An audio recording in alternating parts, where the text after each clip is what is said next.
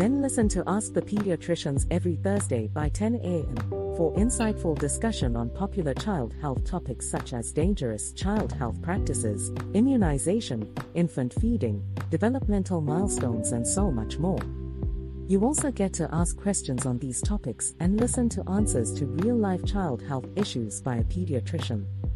Ask the Pediatricians Foundation is devoted to health education and information of parents and caregivers of children in the community to support you in raising healthy children. Don't miss Ask the Pediatricians with Dr. Gbemi because it's informative, educative, and interactive. Ask the Pediatricians Hour, the program for caring parents.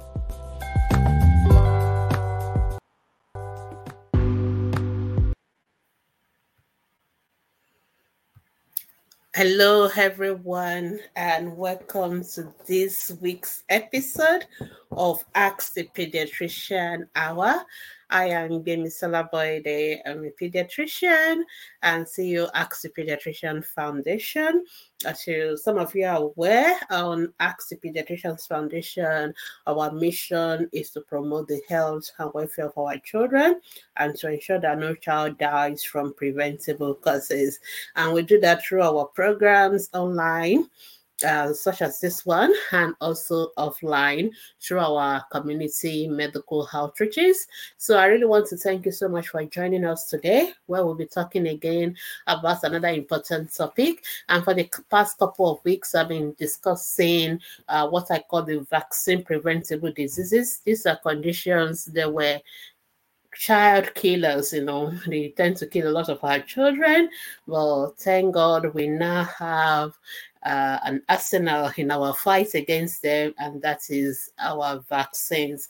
And today I'm going to be talking about tuberculosis. Yes, I'm sure most of us are familiar with tuberculosis, and some of us may think tuberculosis only affects adults, but actually tuberculosis affects children as well, and it tends to be more um, dangerous, you know, and in our children, especially if children under the age of five. So join us today so you can learn everything you need to know about tuberculosis and how we can prevent tuberculosis. So on whichever platform you're watching from, I want to say thank you. Uh, for those of you who are watching our Facebook group or Facebook page, you're welcome. And to those of you who are watching on our YouTube channel. You're also welcome. For those of you listening on uh, Fresh West Radio or Ask Dr. Mimi ETD podcast, you are also warmly welcome. And you know, you can watch all the past episodes that I mentioned about still on the same platform that you're watching on right now. However, before I go into the broadcast for today, I just want to remind you of our upcoming ATP Schools First Aid Care project, where we'll be going to our schools, secondary schools specifically, to train our students on how to do basic first aid care for common medical emergencies. And we'll be giving them reminder booklets, I also giving the schools like ATP uh, first aid care calendar, something to remind all of us in case of an emergency, what do we do? And so if you'd like to be part of this project, please, our account details on the screen, if you can contact us via our email, our WhatsApp number, we will try and um, tell you how you can be part of this. Nothing is too small to give, and we want you to support us to reach our students. We believe that if we catch them young, then this will translate when there's an emergency, people know what to do, and that way a lot more lives will be saved. So thank you so much for being part of that project. And if you have any questions, feel free to reach us on any of our social media platform or our Facebook page or our uh, WhatsApp number or our email address, askthepediatricians at gmail.com. And you can also check out also on our website. All right, so thank you so much. And without further ado, we're going to go into today's topic. And like I said, we're going to be talking about tuberculosis and um, tuberculosis. What is tuberculosis?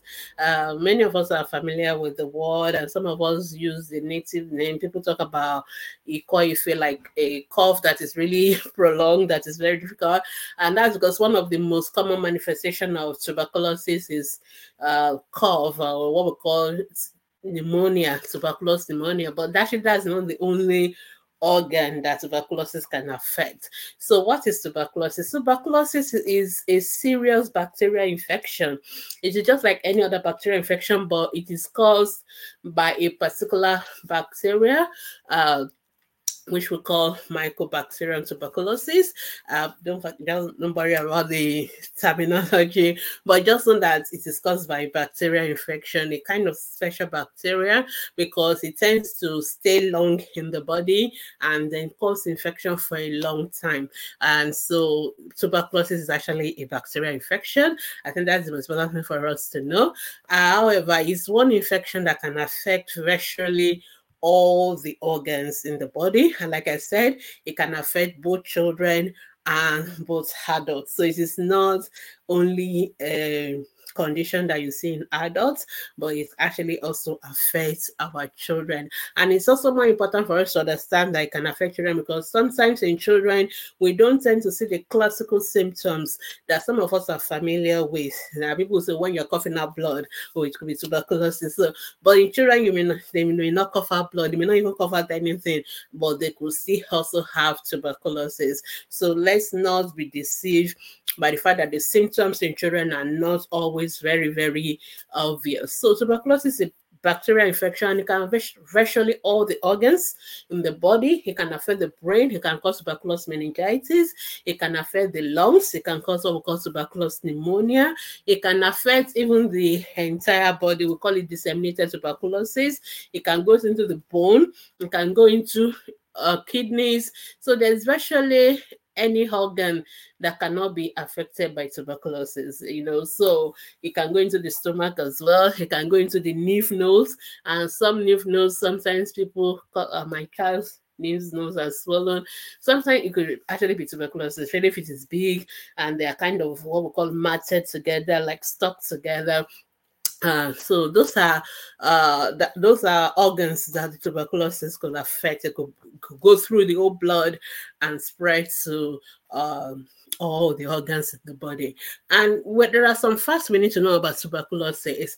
You know, in 2001 alone, 2021, sorry, about 1.6 million people died from tuberculosis. Just in one year, 1.6 million people died worldwide from tuberculosis. So that shows you that tuberculosis is a serious uh, infection and it is something that we really need to know about. In fact, all globally, it is a 13, 1 3, 13th cause of death. So when we talk about causes of death, adult children listed them 1 to 2 to 3 tuberculosis is number 13 and and it is when we talk about infection killing people. Tuberculosis is actually is the only one that comes next after covid you know and apart from hiv so it's a very serious infection. Unfortunately people that tend to have hiv tend to also have tuberculosis. So the combination of them is just um very dangerous. So a lot of people, 10.6 million people actually had tuberculosis in 2021 as well. And about 6 million were men, 3.4 million were women, and 1.2 million of them are children as well. So tuberculosis is a condition that is present in all it can affect women, adults, and also uh, male, and can also affect children as well. And remember, it can kill. So you can imagine 10.6 million people having tuberculosis, men, women, children, and 1.6 million of those people died in that same year. So it is a condition that is not limited to those of us in the third world or those of us. It's, some, it's, a, it's a condition that affects every country. It is present in every country and it is present worldwide and it can affect any age group. So, the good news about tuberculosis is that it is curable, it is treatable, it is preventable. All right, so we don't often have conditions that are killers, like to HIV, for example, or even COVID 19, that are actually treatable and curable and preventable. We often don't have that uh, scenario. We're often not that lucky. But for tuberculosis, we're actually lucky in the sense that we can actually prevent it, we can cure it, and it can actually be treated as well. So we're lucky. But then how come many many people and especially our children are still dying from tuberculosis? This is because of the way tuberculosis tends to uh, prevent. So and like we said we have different kind of tuberculosis as well but i'll come to that. Uh, some tuberculosis uh, can be resistant to medication which is the main problem. So even though it's a treatable and curable condition sometimes you have cases of tuberculosis that do not respond to the initial kind of drugs that we normally use to treat tuberculosis. We call them multi-drug resistant tuberculosis. And this is where the problem is because when we're giving the drugs and the person is not responding, what shall we do? And this is a serious security, uh, health security threat. So um, Unfortunately, people that have the multi-drug resistant tuberculosis, especially in countries where they don't have enough financial resources, they may not be able to get treatment. Okay, they may not be able to get treatment, and they are the ones that may end up dying from tuberculosis. However, if we're able to make a diagnosis of tuber- tuberculosis and treat it, we can actually save millions of lives. In fact, the WHO estimated that between 2000 and 2021, over 21 years, 74 million lives were saved. You know, 74 million people that could have died did not die because we were able to make the diagnosis of tuberculosis and we were able to treat it. And billions and billions of dollars have been pumped into tuberculosis diagnosis and treatment. In fact, it's one condition in most countries that treatment diagnosis is free. Even in Nigeria, we, we try to diagnose and treat it for free. So um, the World Health Organization and many other bodies were working towards ending tuberculosis epidemic you know so that's one of the targets you know by 2030 united nations sustainable development goal sdg is one of the goals is to end tuberculosis, so tuberculosis pandemic. So that tells you how, how serious tuberculosis is if it is ending up in the SDGs, that it's a global problem and it's it's one condition that we should be able to get over because we can prevent, we can treat. So why are we still stuck with it? Why are we still losing 1.6 million people annually from tuberculosis. So this is just to give us an overview of how important tuberculosis is and why it's so important to talk about it. And more importantly, I want you to understand that tuberculosis can affect children. I mean, in my own consistency. So we don't want to think it's an adult disease and we forget our children. Tuberculosis can affect children as well. And the challenge with tuberculosis, number one, there are different types of it. Okay, similar to polio, like talk about last week. Uh, in tuberculosis, you can have what we call latent TB. In other words, a child can be infected with tuberculosis and not have any symptoms. So this child have tuberculosis infection. Usually children get it from the adults in the family, uh, close contact, family members and all that and they've already gotten the tuberculosis. And sometimes it could be our grandparents, you know, adults tend to have tuberculosis and they're coughing and they come to stay. And, you know, of course, they have to carry their grandchildren and all that. Sometimes in the process, these children actually get tuberculosis infection, but they don't show any signs and symptoms at all. We call that latent tuberculosis, all right? And but some children may have tuberculosis infection and they become sick. So we call that active tuberculosis. And at one point, the latent tuberculosis, the one that does not show any symptoms, can become active, you know. And these are some of the challenges we have in terms of making diagnosis of TB. How do we know a child who has latent tuberculosis that is not showing symptoms? And then what will make a child who has the infection, who is not showing symptoms, to go to the active tuberculosis where they're actually very sick, it has to do with the immune system. Okay. So if anything happens to that immune immunity of the child, and you know, common things in children that tends to lower the immunity, malnutrition. So the child is not actually when we start going into six months old, and you know, we're supposed to start our children on complementary feeding. A lot of mothers struggle with that breastfeeding is usually absolutely brace. Once the mothers get over the first one one week, one month, and they got breastfeeding established, you know, they just fly through that first six months, no stress, just put the baby to the breast, nothing to do, nothing to prepare, just put the breast in the mouth, and baby is getting all their nutrition, and absolutely uh, wonderful if you're doing exclusive breastfeeding. But usually, when it is uh, six months, breast milk is no longer enough and we have to switch over to complementary feeding. Lots of mothers struggle, and these are the period where uh, children may develop some form of malnutrition due to poor, inadequate feeding. And this are the period children are exploring, touching things, you know, exposing themselves to infections and of course the immunity begin to wane because most of the protection from breast milk protection from the mother is also beginning to wear off and the baby have to produce their own immune immune response to things.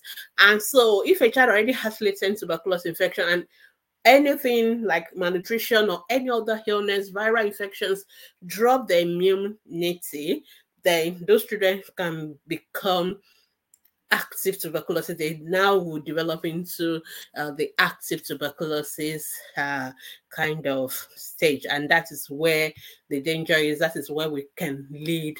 Uh, this is where we can lose our children.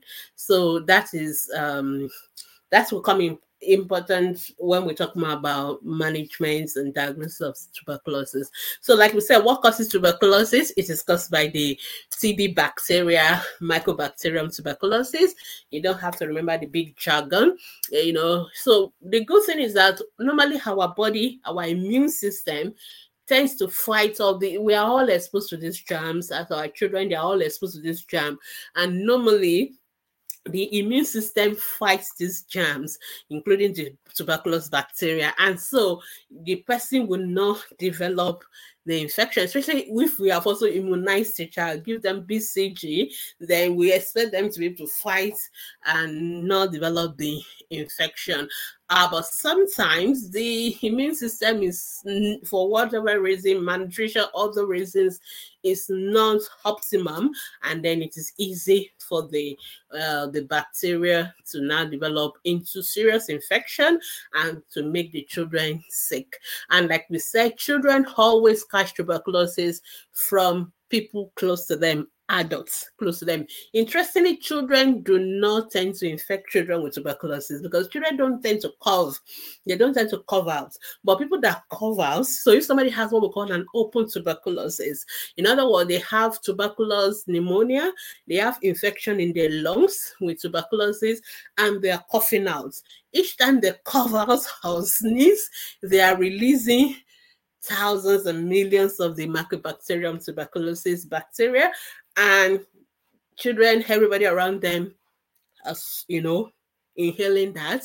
And if the child's immunity is not up to the task, that child will develop infection. So most children usually get um, tuberculosis. This is why we normally stress getting the BCG vaccine before taking the children home, or even if you're taking them home, keep them away from all the visitors that come to your house because some of them may have tuberculosis and they don't know. And most people, including culturally in Africa, in Nigeria, everybody wants to carry the baby, everybody wants to hug the baby, everybody wants to kiss the baby, and most some of these people cough, sneeze, and they are releasing, even talking, they are releasing the germs. And our baby, who is not yet gotten the BCG immunization, who is not being, who has little or no immunity, are at risk. Or grandparents have come to visit. Some of them have been coughing for months and they have tuberculosis. You don't know, they are not being treated, and they can also infect our children. So, this is very important for us to know. And because some of our children, even when they now develop the active tuberculosis later on, and we always ask parents, oh, did you have any adults coughing, anyone with chronic cough in your family? Mothers always say, no, no, nobody, nobody. But sometimes it could have been at the initial stage that the child has been infected, but it was latent, and later now became active when the immunity drops. So it's very, very important for us to realize that. So uh, close contact, adults with tuberculosis, they are the main source of risk to our children catching tuberculosis. So as much as we can keep our children away from adults who have tuberculosis, um, they should they should not have tuberculosis.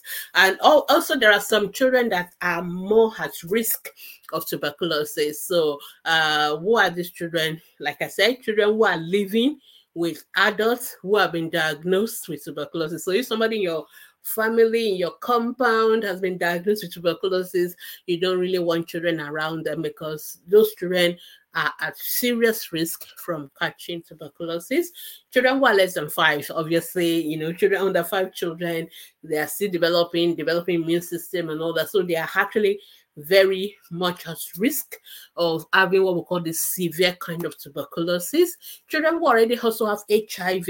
So HIV and tuberculosis, they are like uh, I would like call them like brother and sister. They tend to go together, and it's a very bad combination. So if somebody has HIV, the chances of developing tuberculosis is much much higher compared to somebody who doesn't have HIV. Again, children with severe malnutrition. This is why pediatricians we are always so particular about nutrition, and most people we always accuse us that I can't finish a whole story without talking about exclusive breastfeeding, talk about all this nutrition issue. Today is about tuberculosis, but I'm going back to nutrition. You now see the link.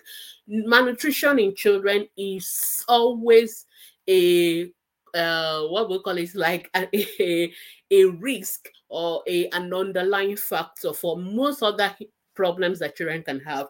And that's why we want the children nutrition to always be sorted. If the nutritional status is up optimum, it's very, very difficult for children to get sick because they themselves will fight those that infection to a certain extent. But once the nutrition status is already uh down or not optimum it is very easy for every other thing else to come on top. If whether it's malaria whether it's tuberculosis whether it's meningitis this is why nutrition is a big deal for us as pediatricians. We know that once children's nutritional status are optimum.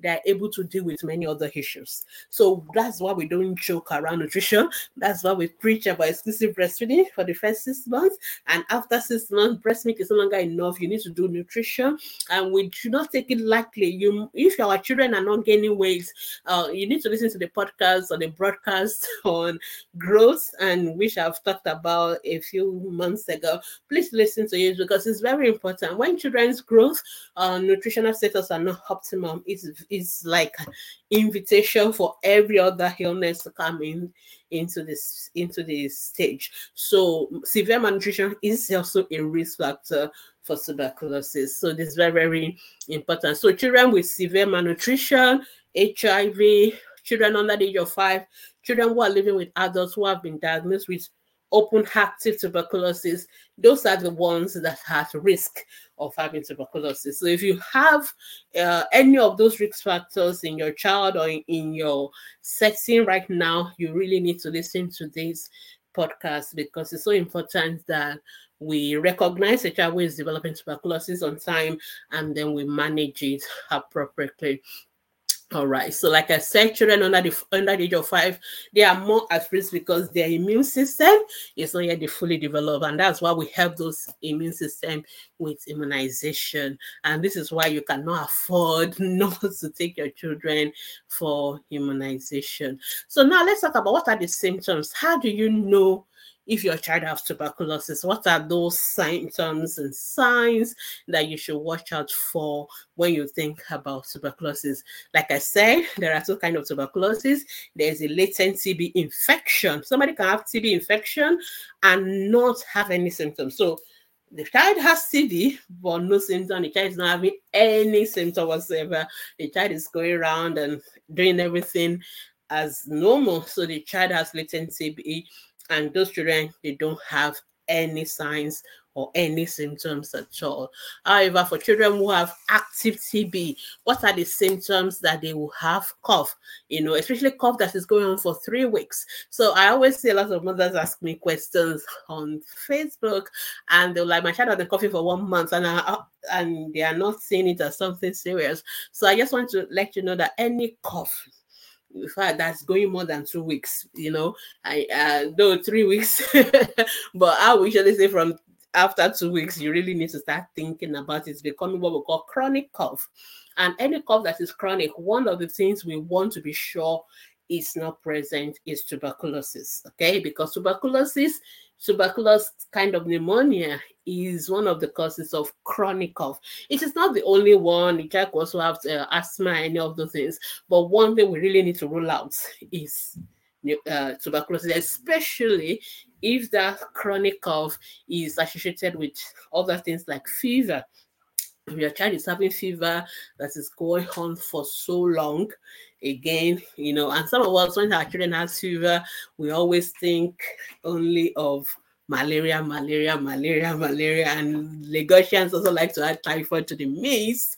But I want to let you know that one of the things that can make children to have fever that doesn't seem to go despite all your malaria treatment it could be tuberculosis, all right? So fever that is going on usually one, within one month, you know, the child is always having fever. You've treated malaria, you've given antibiotics. Some of you even give antibiotics and all that, but the fever is very persistent. It could actually be tuberculosis. So cough that is going on for three weeks. Usually after two weeks, I'm already having my antenna up. Fever, actually, if you don't have that fever and cough going on for that long enough uh two weeks three weeks one month? Yes we have to think about tuberculosis. So everything is not always malaria. Everything is not always malaria. Another one is weight loss. If a child is losing weight so i see a lot of mothers my child is eating well. My child is eating well but the child is also losing weight. Tuberculosis could be in the picture. So fever long uh, uh, chronic fever chronic cough weight loss. Those are some of the symptoms that will alert us to uh, tuberculosis. Another one is night sweat. So children will sweat a lot in the night. I really need to uh, put some caveats around that because some of us uh, uh, we live in places where electricity is not regular, so your house is hot, so everybody is sweating, and our weather, you know, is hot and humid, so it's not unusual for people to sweat, but I'm talking of a child who sweats a lot, even you know, you're using fan, you're using AC windows are open, everybody is not sweating, but this child is always sweating all every night. It could be a sign of tuberculosis as well. So these are some of the symptoms that we can see. So once your child is having symptoms going on for too long, fever, cough, uh, weight loss, night sweats, unexplained symptoms as well, then we have to think of possibility of tuberculosis. We are not saying each other has tuberculosis yet, but it could be a sign of tuberculosis in that uh, age group. Now, but like I said, it's also possible that the child may not have any symptoms whatsoever. Um, you should also know that tuberculosis can affect other organs. Uh, so, for example, if a child has meningitis, tuberculous meningitis. They will have fever. They will have, they may have convulsion. They may have neck stiffness. They may have what we call uh, opisthotonus position. They have like the arcing of their back. You know, they throw their neck backwards, and you know, they, there are other symptoms. But usually, most of the time, those ones are more dramatic. So people tend to go to the hospital uh, a, a, lot for those kind of symptoms, but sometimes it may not come as dramatic like that. So, but the most important thing is to have a high index of suspicion, and that is what we do as doctors. And this is because tuberculosis diagnosis in children is very difficult. Honestly, it's quite difficult, and it's one of the main challenges we have as pediatricians. You know, in adults, they tend to have cough two weeks, they are coughing out blood, they're losing weight. Even most uh, neighbors can diagnose that it could be tuberculosis. So, but in children, they may not have any symptoms. One, number two, they may have symptoms, but you know, these are symptoms that children also have for other conditions. So they may say have fever for malaria, they may say have cough. Most children these days, everybody is complaining, my child is coughing, coughing, especially once they start school. Uh, so, so parents tends to uh, self-medicate our children and they don't want to go to the hospital because they don't think of tuberculosis at all. And we yet we have a lot of us living in, in household with adults who have been coughing for two, three weeks. Thank God for at least COVID now. People are now wary of people coughing around them and all that. But then before people usually don't bother, people are coughing, they just say that's no big deal. But somebody who is coughing for too long in your household may have tuberculosis. And if they are not tested, you will not know they have tuberculosis and you will not know that your children have been at risk. So, diagnosis of tuberculosis in children can be very, very difficult. And usually, what I'll recommend that if your child is losing weight, is having fever, having cough, going on for too long, or having symptoms that you think is malaria or this or that, and you've done the usual treatment, you've gone to see your general doctors, you've treated, and the child is not getting better, please take your child either to a general hospital or to a teaching hospital where they can see a pediatrician because sometimes it takes a pediatrician who is thinking outside the box to suspect that this child may actually have tuberculosis, and then we need to screen the child for tuberculosis. So sometimes we have to do tests to screen the child for tuberculosis. So simple tests like full blood count and ESR. So in children with tuberculosis, the ESR tends to be very elevated, and that may be a pointer to us. We also do chest X-ray, and if we do chest X-ray, especially for children who have been coughing for so long, that sometimes we may see something on the chest X-ray. It may not be as dramatic, but we may see something sometimes that can point us in the direction of possible uh, tuberculosis. Or sometimes we may have to do some tests for tuberculosis itself. Uh, so there are some blood tests, there are some skin tests like Mantoux and that uh, there are some other kind of tests we do that can help us to to suspect tuberculosis. So these days we are beginning to have more um, um, more ways of diagnosing tuberculosis. Sometimes we have to do what we call even blood culture. Uh, it's not easy, but there are uh, scientists are working hard all the time to help us develop uh, more kind of tests that will quickly help us to diagnose tuberculosis in children. Uh, some of them may be simple, but they may not be very specific. So it's always a balance between the two. But we tend to rely more on our clinical um, uh, skills, you know, on our suspicion. And sometimes if we are not sure the tests are negative, but we strongly suspect tuberculosis, sometimes what we do is to do what we call therapeutic trial. So we start the child on treatment and see whether the child responds to the treatment for tuberculosis. And sometimes that is only when we know. If the child responds, uh, then we know that, okay, yes, it is actually uh, tuberculosis. I remember a child on ATP that came um, that was posted. I always like that the story of this child because it's one of the things that I always remember ATP for. I remember this mother posting a picture of a child who is not eating, who is not gaining weight. And I think at that time that child was almost um, uh, I think a year old, and that child was weighing four kilos.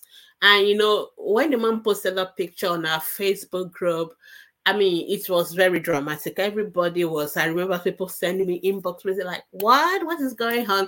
We are. This is a, this is Nigeria. This is not Somalia. We're not having war or something. But you are seeing those kind of pictures of children you see in war-torn countries, and I remember you know getting i you know there's some picture you see you know you need to just go and get this person directly and i remember messaging that mom like can you get in touch with me uh, luckily one of our members then said that she's ready to support the financially uh, treatment of the child and I remember the mom uh, getting back to me. And then I was still working at the Lagos University Teaching Hospital. I was in a teaching hospital as a pediatrician. So I thought I'd bring this child to LUTH And when the child came to us, the child has been losing weight and all that. You know, immediately we saw that, saw that child, uh, we strongly suspect that this child may have tuberculosis. I'm not even sure we got enough confirmation, but we started that child on tuberculosis treatment and of course nutritional rehabilitation, feeding, and YouTube. And the child responded beautifully. You know, the child responded so well. And uh, within a month or so, we've discharged that child.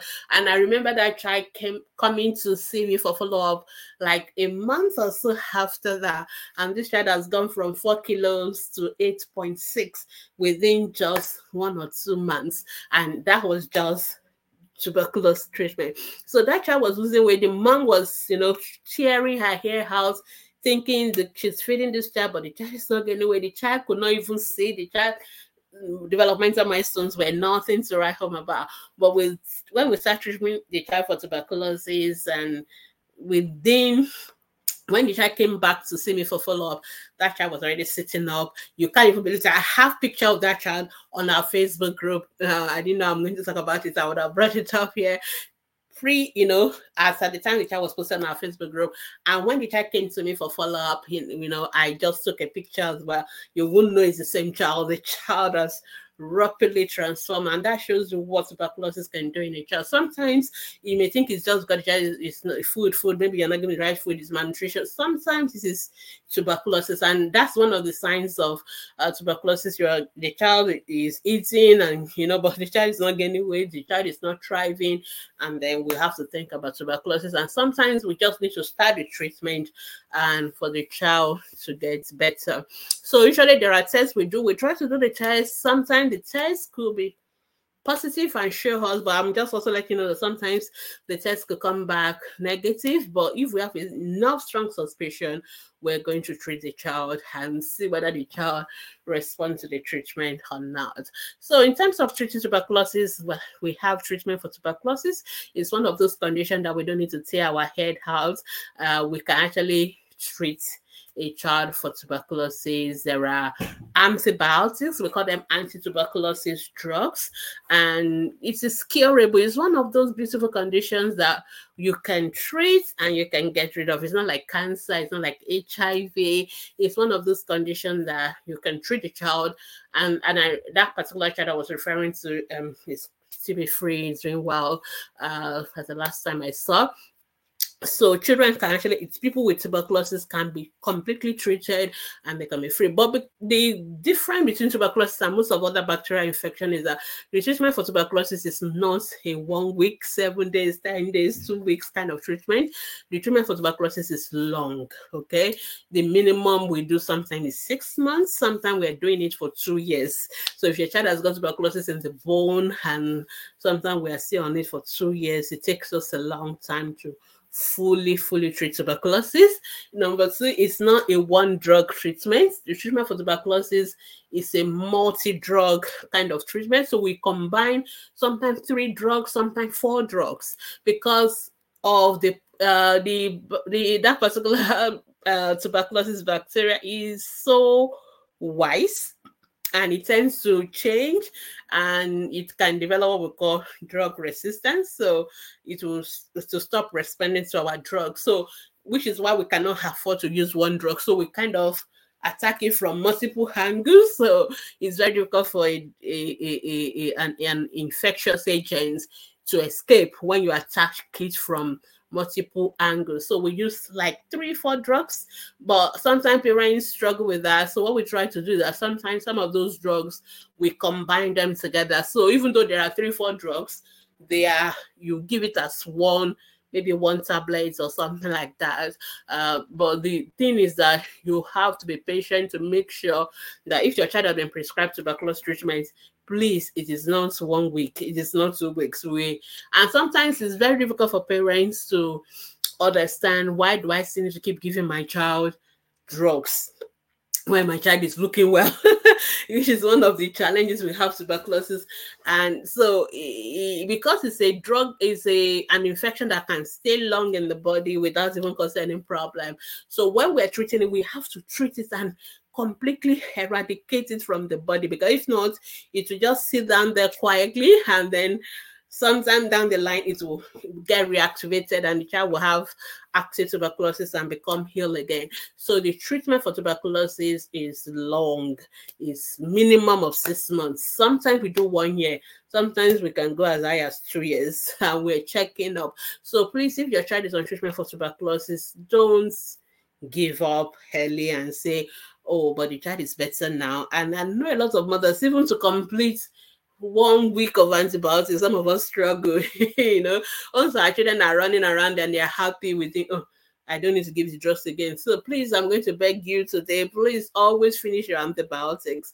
This is one of the challenges we're having currently, what we call drug resistance. These germs that we're fighting against, they are very, very wise. So if you don't finish your drugs, they will modify themselves and the next time when we give your child that particular drug for the same bacteria or germ, whatever, it's not going to work because the germ or the bacteria or the virus or whatever may or the fungal may have developed some resistance to that particular drug. And unfortunately, we are not producing newer drugs as much as we would love to. In other words, the drugs that we have, they are still the ones we have. We don't have too many new drugs. So the pharmacist will tell you that. So what that means is that we have to make sure that the drugs that we have, they work because it can be fatal. If a child has an infection, and none of our drugs are going to work because the, the, the jam has developed resistance against them. We are always in a dilemma. What are we going to do? And this is one of the challenges we have with tuberculosis because there are some of it that uh, species of it that will develop what we call multi-drug resistance. So they don't respond to our isoniazid, our rifampicin, and all that. And then we're like, what do we do? So we usually go to what we call second line drugs. But the second line drugs, number one, they are more expensive.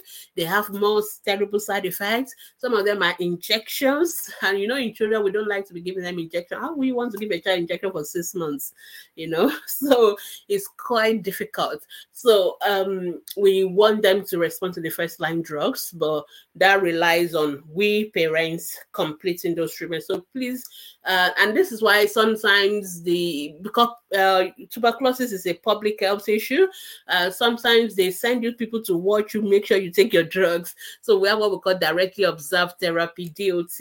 In other words, people from the Ministry of Health, they will come especially for the adult to make sure you're actually giving those, you're actually swallowing those drugs. we monitor you because if we don't monitor you, each person who has tuberculosis who is not properly treated is a danger to everybody around them because the person is going to spread tuberculosis to other people around them and that is the danger especially to our children pediatrics because our children are the ones that are seriously at risk from those people. So adults have to be treated, and our children have to be treated, and the treatments must be completed. Please, they must be completed. Uh, don't get tired. Make sure you go for your follow up. Usually, we'll give you the drugs. The drugs are free. It's one of those conditions that we treat for free in mo- almost all the states.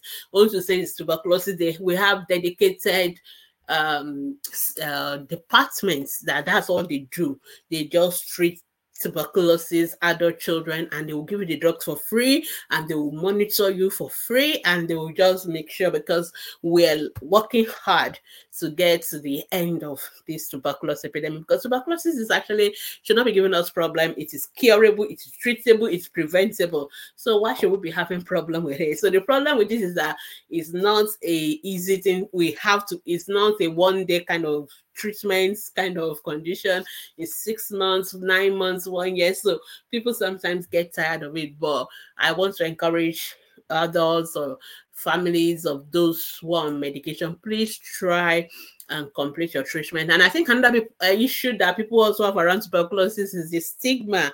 Uh, actually, in Nigeria, I don't know, Southwest especially, we tend to stigmatize people that have tuberculosis. And there's the way people talk about it, but tuberculosis is just like any other infection. It, it's, it's just like any other infection. I mean, people have uh, like staphylococcus infection, though the herbal drug seller have bastardized uh, staph uh, you know, everything is stuff. No, don't believe those nonsense they tell you. You know, you have strep infection, but there are so many infection we all have, infection that cause boils and all that, and it's just the same thing with tuberculosis. You know, it's just that it's a little bit more of a stubborn kind of bacteria that require longer treatment. So please do not stigmatize people that have tuberculosis. And the reason why people that's why people some people who have it are trying to hide and they don't want to come out for treatment because people will like ah he has tuberculosis let me not go near him and you know all that. No you should not be ashamed or should not be stigmatized or should not be fearful of coming out for treatment.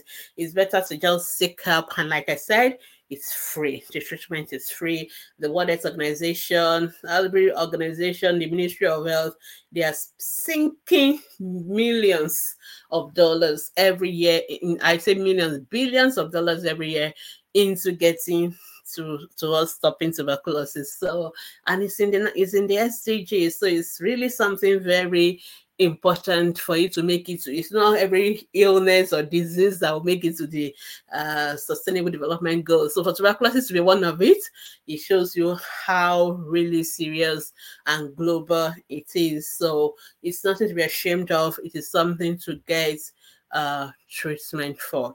And just to add that children who have tuberculosis they are not infectious. So if your child has tuberculosis, you don't need to be scared that your child is going to infect other children with tuberculosis or um, no, you don't have to be scared at all. Children do not infect children or adults. It is the adults that infect our children. So like, your child can go to school if they have tuberculosis on their treatment. So please do not um, uh, do not uh, delay children from getting, unless the health professional, unless your doctors tell you, okay, to keep your child away from school, but otherwise you should not do that. So, and usually within two weeks of treatment, uh, most people are no longer infectious. Within two, two weeks, the the active infection once you treating within two weeks, they are no longer infectious. And then the other treatment is just to make sure we kill the bacteria completely and that's why we treat it for six months to get rid of every bit of it that is hiding in the body all right. And what else can we do to prevent? So those who have tuberculosis, that does not mean that um, there are ways by which we can help them to prevent spreading it.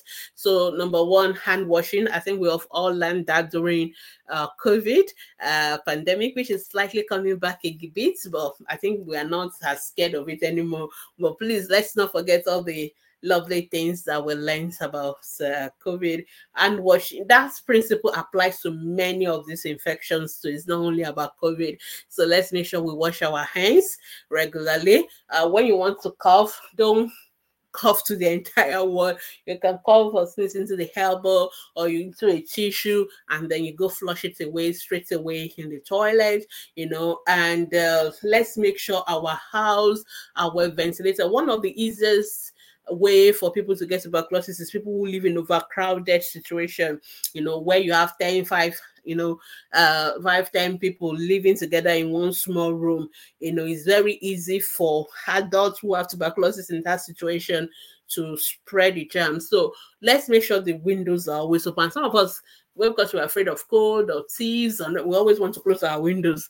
Ideally, you should always leave your windows open. We need that ventilation. We need air coming in, air going out. So there should be cross good ventilation. That will also reduce the risk of um, tuberculosis. So those are the things that we can do. All right, finally, finally I can't end this presentation without talking about prevention because I've already told you like several times during the course of this broadcast that tuberculosis is preventable. It's preventable. And how do we prevent tuberculosis? We have an immunization against tuberculosis, and that is the BCG. Uh, don't worry about the full the full names okay? Uh, but the most important thing for you to know we call it bcg that's the only vaccine we still have against tuberculosis. We've been trying to develop other ones uh, but we've not developed they are not as effective as bcg so we're still stuck with bcg hopefully maybe down the line we may get another one. So and bcg is usually given at birth. So for those of you who don't know, the reason why we give your children BCG is to prevent tuberculosis, especially what we call the severe form of tuberculosis, because honestly, BCG is not 100% uh, foolproof protection against tuberculosis. So you still need to take care of all the precautions, avoid adults who have tuberculosis, make sure your house are well ventilated, avoid overcrowded situation and all that. But that BCG will protect your children from having severe tuberculosis, tuberculosis meningitis, uh, disseminated tuberculosis, and uh, um, and others like tuberculosis of the kidneys and bones and stuff like that. So it's very, very important that our children get their BCG immunization. BCG is given at birth. It's the first immunization. For those of us who live in Nigeria, in places where we call uh, TB endemic uh, countries, we give it as birth. For those of you who live in UK, in US, where TB is not a major problem for them, and even then they are still very careful, making sure they screen everybody who come into their country so that if they have tuberculosis, they treat them quickly. For them, they don't always give it. But if you are from Africa and you're in Nigeria, if you live in the UK and you know you always go back home, uh, you know, every now and then, you can ask for your child to be immunized with BCG. All right. So make sure you ask for it. So even though they may not give it routinely, but if you if you ask that you want your child to be immunized with BCG, even in the UK, you will be given the BCG immunization. But in Nigeria, we give everybody because we are one of those countries with the highest number of cases of tuberculosis, just like we are blessed with so many other things. so we have to give our own children BCG at birth, and it is something your child should take. I know BCG is one of those vaccines, we call it multi-dose viral vaccine. So once they open one bottle, they can give it to many children and so they cannot open one bottle for every single child at every time so uh, hospitals that are not so busy, uh, they try to do the BCG vaccination in on one day so that they bring they pull the children together so that when they open the vial all the children will take it at once rather than open one vial for one child that's a waste of vaccine and we cannot afford to waste vaccine i know that vaccine is free to you but it's not free. It's, it's, the government is paying for it. Somebody is paying. So even though you are getting it for free, so that is why sometimes they don't give the BCG immunization at. They you to come back on a Thursday or or the end of the month or whatever. But the most important thing is that you go and get it as soon as possible. And while you're waiting to get your BCG if your child has not been given at birth, some of you are lucky you deliver your baby just before the day they are going to give you, so you get it straight away. But if you are going home before you get your BCG, please take precautions and keep your child away from all the well wishers. I always like to emphasize that people that come to greet people, uh, greet visits you after you have a baby. They didn't come to visit the baby, they come to visit you, not the baby. It's so important that you don't give your baby to everybody to be carrying and cuddling and all that. I know most of us do it because we felt it's a cultural thing. Oh, yeah, let mama carry baby. Let please, this is wrong. It is a very wrong practice and it's a dangerous practice. Please, let's give the baby away from all these visitors. Let baby stay in the room in their courts or wherever, you go greet your visitors, do whatever you want to do with them, and go. They don't need to touch the baby. I'm very serious about it. They don't need to touch the baby. They can see the baby through the baby's court or whatever if they have to, or they don't really need to see the baby. They, the baby doesn't need to see that. okay. Well, and let them, and even the people that are family members, please let them wash their hands with soap and water before touching the baby. If somebody is coughing, please, if you are coughing, don't go visit somebody who just had a baby. Don't go visit somebody who has a baby. Please stay home. Make sure you get yourself tested and treated in case you have tuberculosis. These are things, these are kindness we should be giving to our neighbors. And this, let's be very mindful of it. Most of us are not mindful of it, but it is something important that we're very mindful of these things. And for you, the mothers, please take responsibility, take ownership nobody needs to carry the baby. I'm very serious about that. If they have to, if maybe it's the grandmother, whatever, they must wash their hands. They should not touch the baby if they're coughing. All right. So they should just not even visit you at that time until they are well. Anybody who is coughing for long, our elderly family members, please don't let them come visit the baby until they are well. Make sure they get tested. Make sure, and I'm serious because as pediatricians, this is what we see all the time. Children who are having tuberculosis, and it's from very close family members, elderly people who have come from the village who are living with the tuberculosis, and you know they just come to spread it to our children. So please, let's take ownership. Let's take uh, responsibility as well. In some countries, they give the children the BCG vaccine at the age of 15 years. So follow whatever they do in your country. But for those of us in Africa, in Nigeria, we give it at birth. And please, it's so important to do that. So thank you so much for listening. I've been talking about tuberculosis. Uh, tuberculosis is still one of those serious killer diseases. Um, so we really need to get rid of it. Luckily, it's treatable, it's curable, is preventable. Please, and one last thing: if your child has missed BCG, you can always take it. Even if they are now older, adults, it doesn't matter. BCG is a vaccine a child can take at any time, whichever year you remember. But the best thing is to make sure the child has taken it early. So, because sometimes before we give it again, we need to be sure the child is already not having latent tuberculosis infection. And so we need to do that. I forgot to mention for some of you, if your baby does not have the BCG scar, so usually when they give the BCG, after six weeks, baby should have a BCG scar. We normally check for that when you go for your next six weeks immunization. If your child does not have the BCG scar, that's not to panic because the BCG is given into the skin. And sometimes some of our health professionals they don't give it properly, they give it too deep.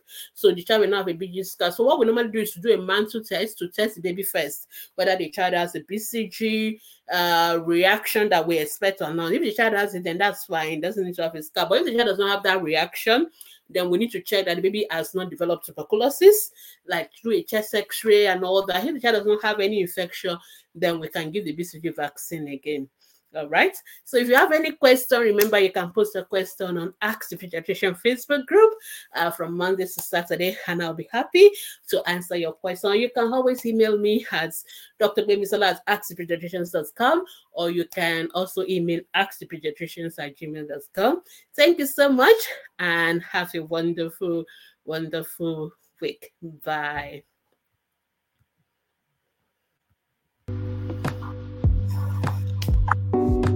Are you a mother, father, or you are involved in caring for children? If yes, then listen to Ask the Pediatricians every Thursday by 10 a.m.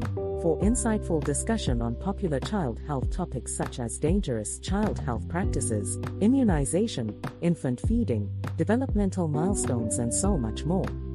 You also get to ask questions on these topics and listen to answers to real life child health issues by a pediatrician. Ask the Pediatricians Foundation is devoted to health education and information of parents and caregivers of children in the community to support you in raising healthy children. Don't miss Ask the Pediatricians with Dr. Gbemi because it's informative, educative, and interactive. Ask the Pediatricians Hour, the program for caring parents.